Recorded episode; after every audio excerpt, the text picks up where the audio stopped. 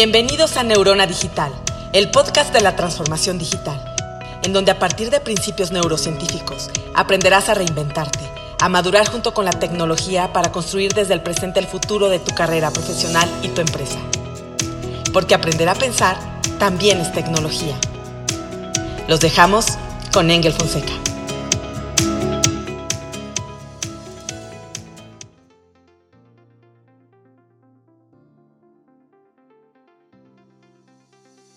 ¿Qué tal, Thinkers? Bienvenidos a un nuevo episodio de Neurona Digital, su podcast de la transformación digital.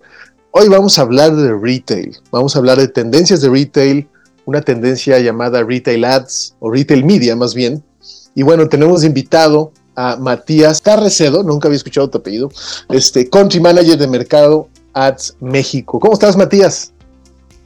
Todo bien, mucho gusto. Gracias por invitarme. Muchas gracias por tu tiempo. Oye, pues quiero... Eh, Me, me parece muy interesante, pues, ya esta unidad de negocio que tiene Mercado Libre especializada en detonar, ayudar a la gente a vender, a la gente, a las empresas, a las agencias. Este, y me parece interesante, pues, primero preguntarte quién es Matías. Me gustaría un poquito eh, escuchar un, un poco tu historia, quién es Matías, qué tal te ha parecido México, tu platillo favorito mexicano. Eso me gustaría escuchar. Ah, cien por ciento. Yeah. Te, te cuento, te cuento un poquito, digamos. Yo soy, soy un pedacito de todas las personas eh, que forman parte de mi vida, eh, y soy wow. un pedacito de cada una de las cosas que estoy haciendo, ¿sí? Entonces, yo me considero un, como un carpintero del marketing digital. Yo soy de formación ingeniero en telecomunicaciones, vengo del mundo tech, telco, siempre en ese, en ese, en ese camino. Eh, hasta que el marketing digital se cruzó en mi vida y, y aprendí hands-on este, todo lo que sé hoy desde hace muchos años ya. Eh, vivo en México desde hace doce años, este, yeah. un poquito más, un poquito menos, más o menos un par de meses más, un par de meses menos. Eh, antes de esto vivía en República Dominicana. Eh, ah, acabo años, de estar, ¿sí? acabo Entonces, justo hasta allá, sí. Sí. Entonces tengo, tengo una vida medio como de expat desde hace mucho, digamos, sigo yayeando porque esto viene en el A D N, digamos, pero estoy... Este, totalmente achilangado, ¿no? Este, mi comida favorita son las enchiladas divorciadas. Este, wow, así que yeah, el que me quiere yeah. convencer, eh, uh-huh. para mí va perfecto. Así que bueno, es, es un poquito Matías. Estoy casado hace veintitrés años, tengo un hijo de veintiún años y una hija de dieciséis. Wow, Matías, gracias. Me, me encantó ese tema carpintero, carpintero, y, y que digas que eres un cachito de todas las personas a tu alrededor. Eso me, me parece fascinante. ¿Qué está pasando ahora con, con vender? Eh, ya creo que se ha desmitificado que para vender tienes que ser una marca muy grande o ser un súper empresario. Eh, te voy a contar una historia. Yo cuando tenía diecinueve años trabajé en Derremate. Y okay. eh, trabajaba en Derremate vendiendo publicidad y bueno, no éramos muy exitosos porque en esa época ni sabíamos lo que estábamos haciendo. Pero me acuerdo desde entonces que creo que Derremate luego lo compró Mercado Libre, si mal no recuerdo. Correcto, correcto, correcto. Ajá. Yo me acuerdo escuchar historias de personas que tenían la colección más grande de Star Wars de no sé dónde y que vendían cientos de miles de pesos al mes, ¿no? Y te estoy hablando, digo, tengo cuarenta y tres, te estoy hablando hace más de veinte años. Esas historias, pero eran historias épicas, ¿no? Eran aisladas, no muy replicables. Correcto. ¿Qué ha pasado ahora con este derecho maravilloso que nos da Internet de vender? Eh, ¿Qué tan homogenizado está? ¿Y qué tan difícil es empezar a hacerlo? Desde empresa, persona, personalidad. Platícanos. Mira, te, te cuento un poquito, digamos. Hoy, hoy después, digamos, el Mercado Libre, digamos, como, como primera aproximación a hacer un marketplace, se lanzó en el año mil novecientos noventa y ocho. ¿Sí? Esto es un corrido enorme, este, veinte, vamos para veinticinco años, ¿sí? Este año. Eh, Primero empezamos siendo este, este mercado, ¿no? este, este punto de, de comercialización de Matías, que tenía su colección de Star Wars o de Star Trek, y entonces se encontraba otro, otro friki que quería comprarlo de uno a uno, digamos. Entonces generaba un montón de trans, transaccionalidad, digamos, de, de producto uno a uno, ¿sí? Eh, fue acelerando, fue acentuando el, el, el modelo del e-commerce, generando confianza en los consumidores, ¿no? Siempre teníamos esta duda de que si compro algo me va a llegar, no me va a llegar. Este, bueno, eso se claro. fue salvando. O si vendías eh, si te iban a pagar, ¿no? Exacto, si vendías te iban a pagar, o, o que te encontrabas en el, en el metro para hacer el intercambio del producto, para ver que realmente era el que tenías que hacer. Aba- Entonces, abajo del reloj de la estación. Exacto, exactamente. Yo, este, yo he comprado alguna cámara analógica en algún momento este, de, de fotografía y me he encontrado también abajo el reloj del metro en Polanco, eh, así todo, es, esas sí. cosas que ocurrían. Eso se fue salvando a principios de los dos mil, digamos, ya ha entrado los dos mil diez, eh, donde compañías grandes empezaron a ocupar un lugar y un, y un espacio dentro de poder vender de, eh, de manera remota, ¿no? Quizás en Estados Unidos era algo bastante usual, la compra por catálogo, te mando la película y después vos me la devolvés, eran todos, digamos, el correo era algo bastante usual de, de utilizar. Para nosotros no era tanto, digamos, en Latinoamérica, eh, y fuimos salvando este tipo de, de, de desafíos durante todos estos veinte años, ¿no? Primera década, segunda década, y muchas compañías empezaron a decir que yo necesito estar en este lugar.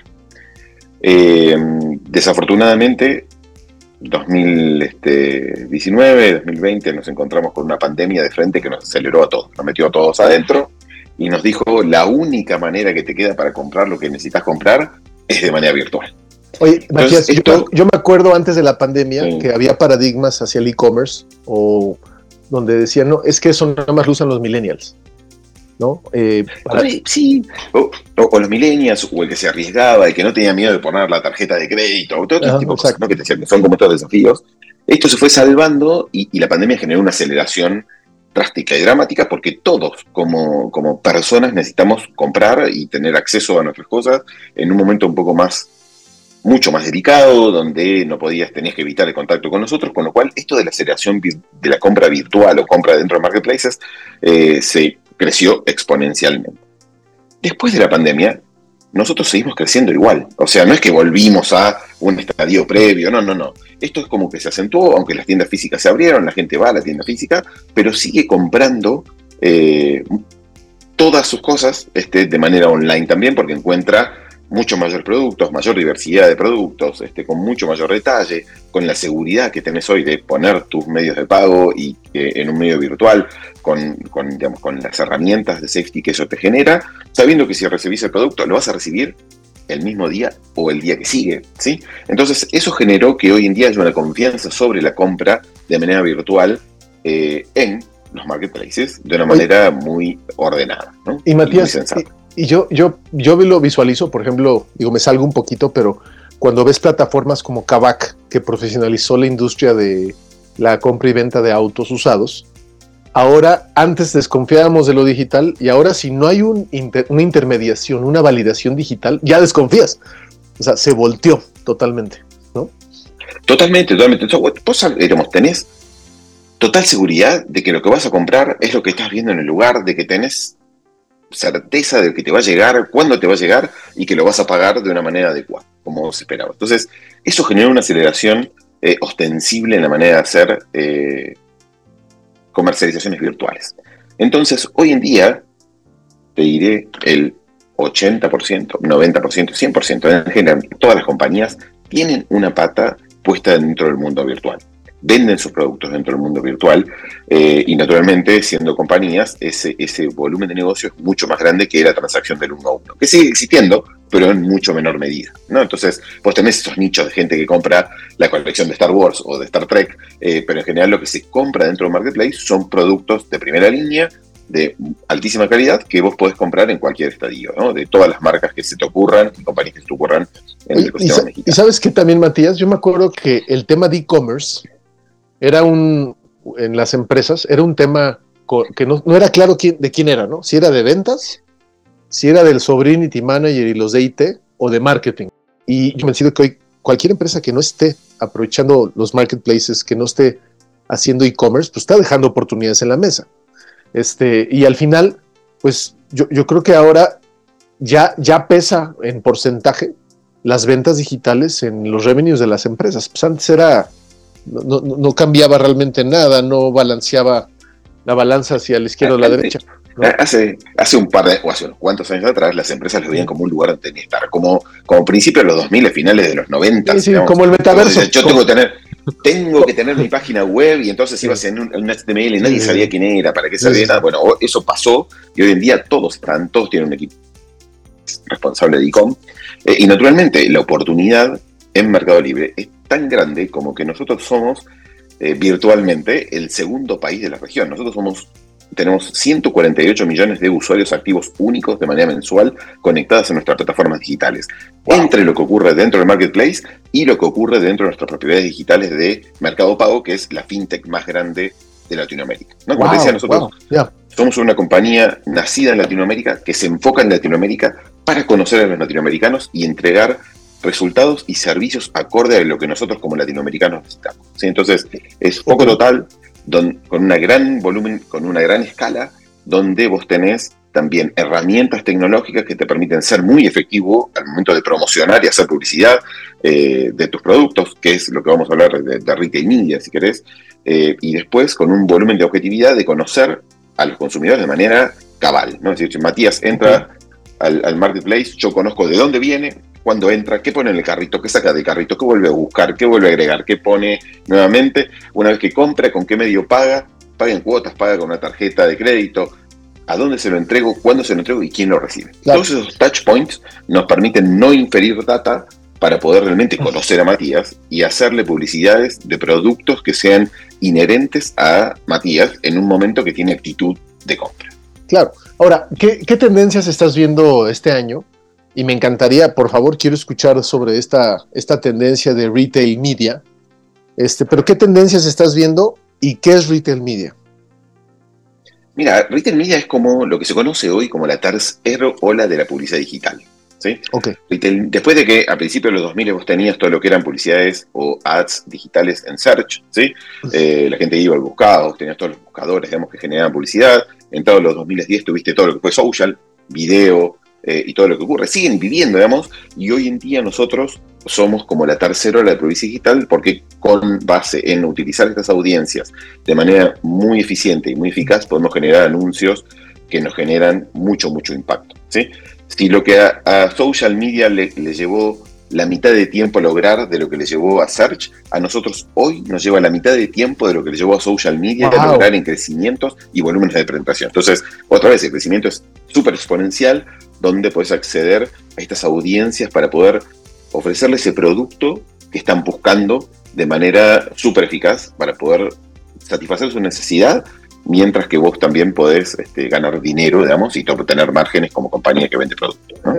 Matías, seguramente escuchaste muchas veces la historia de que el de marketing se llevaba mal con el del call center y el del call center con el de ventas, ¿no? Y son historias que yo, yo creo que cada vez se repiten menos. Pero lo que me encanta de esta tercera ola, como lo planteas, es que eminentemente tiene que estar ligado marketing con ventas. O sea, ya, ya no lo puedes separar. O sea, hacer marketing en, con esta ola de Retail-Media sin vender, pues ya, ya, te, ya te estarías cuestionando, pues entonces no está funcionando, ¿no? Ahora, no estoy diciendo que no hay que construir marca, y hay muchas formas de construir marca, pero lo que me da mucha satisfacción es pensar que en las empresas, por sentido común, están diciendo, oye, ¿a quién le va a reportar la gente que desarrolle el e-commerce? Pues a lo mejor al de ventas o al de marketing, o que sea la misma persona, ¿no? ¿Qué, qué, te, qué estás viendo a nivel estructura en las empresas? Eh, a ver, para colores, eh, digamos, para, para colores y sabores hay gustos, ¿no? Sí, entonces, claro, para claro. gustos hay colores y sabores. Entonces, eh, dependiendo de la organización, yo hoy veo equipos de e-commerce que operan de manera autónoma, ¿sí? Okay. Eh, pero también veo compañías que tienen bajo una sola estructura la persona que se encarga de e-commerce y marketing al mismo tiempo. Entonces, generan distintos impactos, generan distintos niveles de, de, de engagement o vinculación, digamos, para poder generar aceleraciones de venta de productos.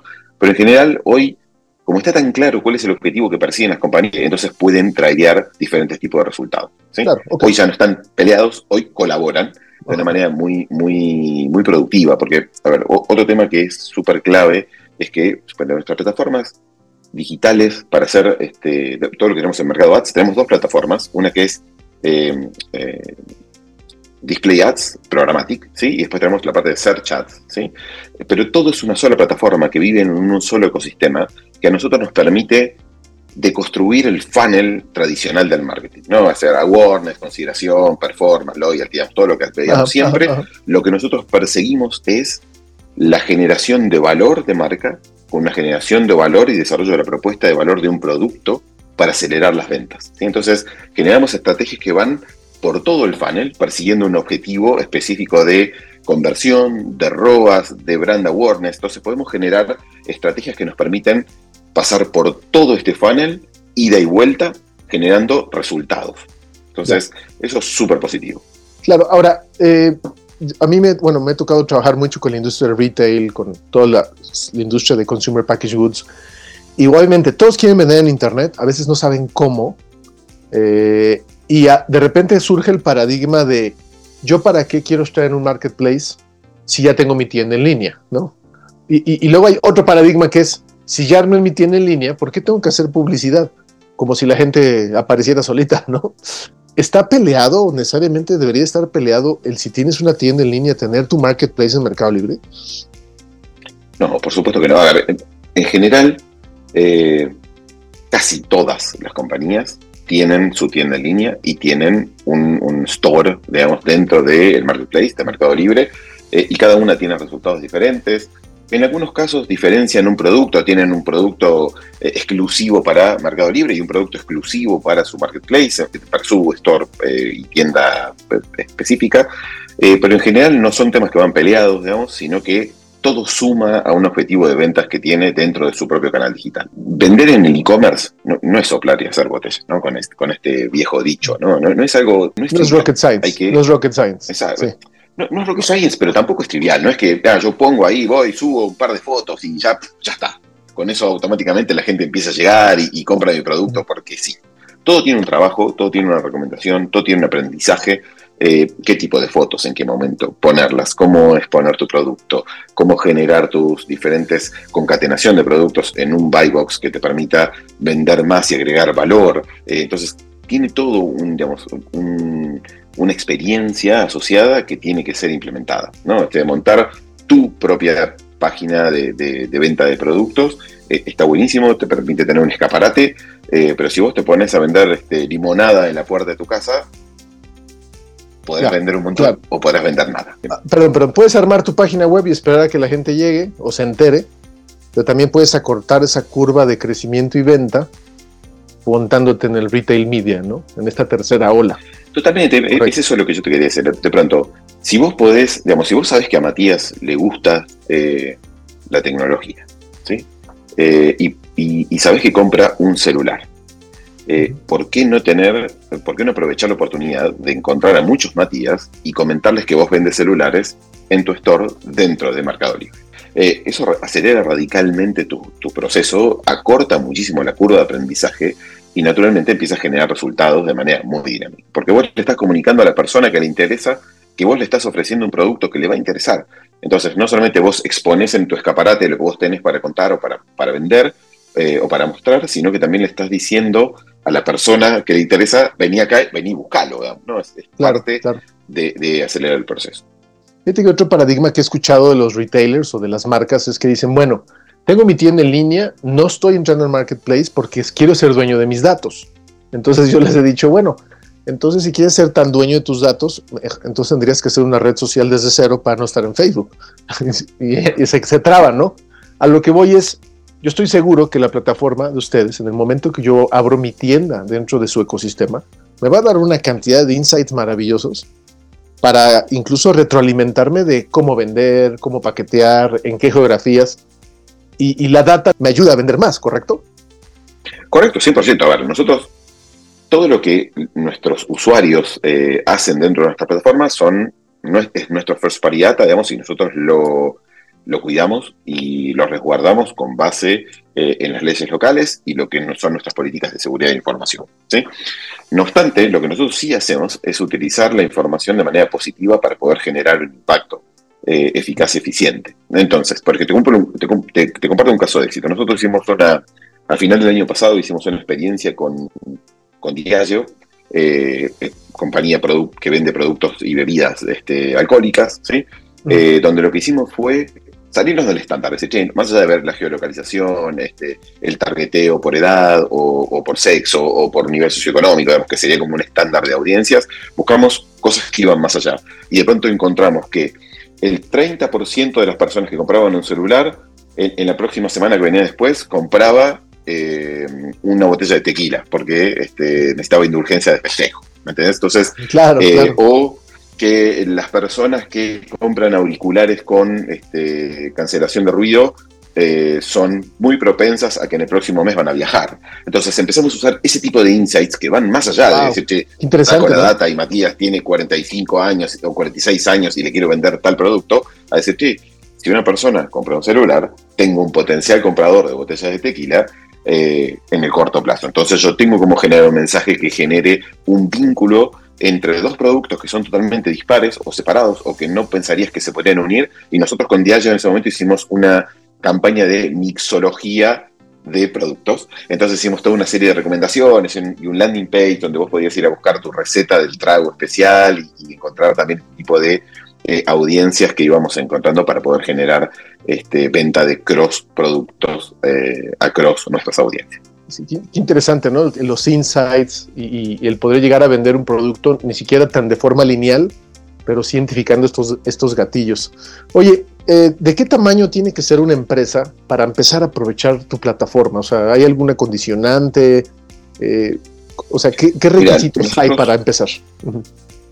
A ver, el único requisito que nosotros tenemos es que vos tengas tu store dentro de nuestro marketplace, de Mercado Libre, que vos vendas okay. tu producto, ¿sí? Necesitas ser una compañía que, tiene una, que tenga una relación con Mercado Libre, ¿sí? Yeah. Con base en eso, después, si eh, tu negocio es vender eh, artesanías de Oaxaca, eh, podés hacerlo sin ningún problema. Lo hacemos hoy. Nosotros una de las cosas que hacemos es fomentar las relaciones con eh, lo, las entidades gubernamentales en cada uno de los estados que fomentan Eh, la venta de sus este, digamos, de sus productos tradicionales. Eh, entonces vos tenés a, a, a Doña Rosa, María Rosa, que vende eh, su maceta pintada a mano este, o de barro negro oaxaqueño, eh, y vende una, vende dos, vende tres, y no necesitan mucho más que eso. O tenés compañías enormes eh, ¿no? de, de consumer goods o, o, o de, de, de, de, digamos, de, de de electrónicos, de, de cualquiera de las compañías grandes, que también venden sus productos de manera mucho más masiva. Entonces, eh, nosotros lo que tenemos son diferentes equipos que atienden diferentes tamaños de compañía en función de las necesidades puntuales de cada una de ellas. Entonces, trabajamos con las marcas de manera directa, trabajamos con sellers, que son compañías que consolidan muchos productos y los venden, y después tenemos sellers que operan de manera autónoma, que los llamamos self-service, que son compañías que eh, son muy pequeñitas y que se encargan ellos solos de administrar su espacio en Mercado Libre, de hacer sus campañas publicitarias, y nuestra plataforma opera de manera automática para que vos puedas ir, decir cuál es tu campaña, qué producto tenés, pongas un poco de metadatos y que eh, funcione de manera automática y sola. Sí, o sea, en realidad lo que necesitas es tener iniciativa, tener algo que vender, y me llevas mucho a pensar, digo, y tú me entenderás, pero hace muchos años en la industria hablábamos de que Internet es un derecho, ¿no? Luego que el email es un derecho, y lo que veo es que al final tenemos el derecho todos de vender algo, aunque hay gente que dice, yo no soy vendedor, ¿no? A mí luego la gente dice, no, lo, lo mío no es la venta. Pero a ver, en el momento que tienes que convencer a alguien de algo, estás vendiendo, ¿no? Entonces, totalmente. Eh, me entusiasma mucho, me encantaría conocer más tu plataforma. Digo, ya he hecho cosas en Mercado Libre, eh, incluso como anunciante, este, como, he vendido cosas, he comprado cosas, pero se me hace interesante que si al final que quieres vender más, no puedes dejar esta oportunidad en la mesa. Este, de conocer eh, Mercado Ads, y pues por lo mismo y por el tiempo que se nos está acabando, Matías, me gustaría preguntarte dónde podemos encontrarte, o sea, eh, do, dónde empe- o sea, dónde podemos empezar, si hay alguna U R L específica, eh, dónde, y o dónde podríamos encontrarte para entablar la conversación y, y empezar a nivel empresa para tener todo el, toda la consultoría del lado de ustedes. Súper, a ver, podés buscar directamente Mercado Ads en, en Google, te va a llevar a la landing page nuestra de cada uno de los países, ahí tenés eh, donde dejar tus datos para que alguien te contacte como un lead, eh, y si no, me pueden buscar a mí en LinkedIn, este, me buscan como Matías Carracedo, me pueden mandar un mensaje, eh, y a partir de ahí yo lo que puedo hacer es eh, encaminarlos de manera adecuada con los equipos que van a poder darles la mejor atención, ¿sí? Solo que también como un poquito como para, para poder cerrar, Eh, un poquito lo dijiste vos al principio, nuestra filosofía como Mercado Libre es democratizar el acceso al comercio y el acceso a la financiación. Digamos, nosotros tenemos también, como te decía, Mercado Pago es la fintech más grande de Latinoamérica, eh, y lo que buscamos a través de democratizarlo es que cada una de las compañías puedan eh, capitalizar la oportunidad de poder acceder a ciento cuarenta y ocho millones de personas conectadas con actitud Uf. de compra a través de plataformas que son cien por ciento automatizadas, eh, a través de servicios que pueden ayudarte a ser mucho más eficiente, con este, consultorías, recomendaciones y acompañamientos para que cada uno de nuestros productos se venda de manera adecuada, de manera rápida, de manera ágil, eficaz y eficientemente, ¿sí? A través de todo lo que llamamos como Retail-Media, que hoy es Mercado Ads.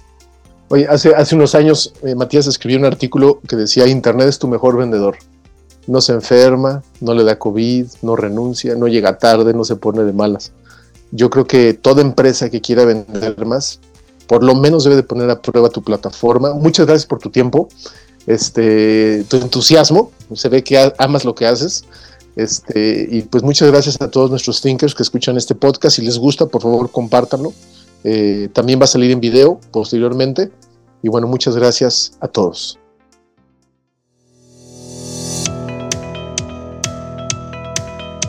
Gracias por acompañarnos en Neurona Digital con Engel Fonseca. No te pierdas el próximo episodio.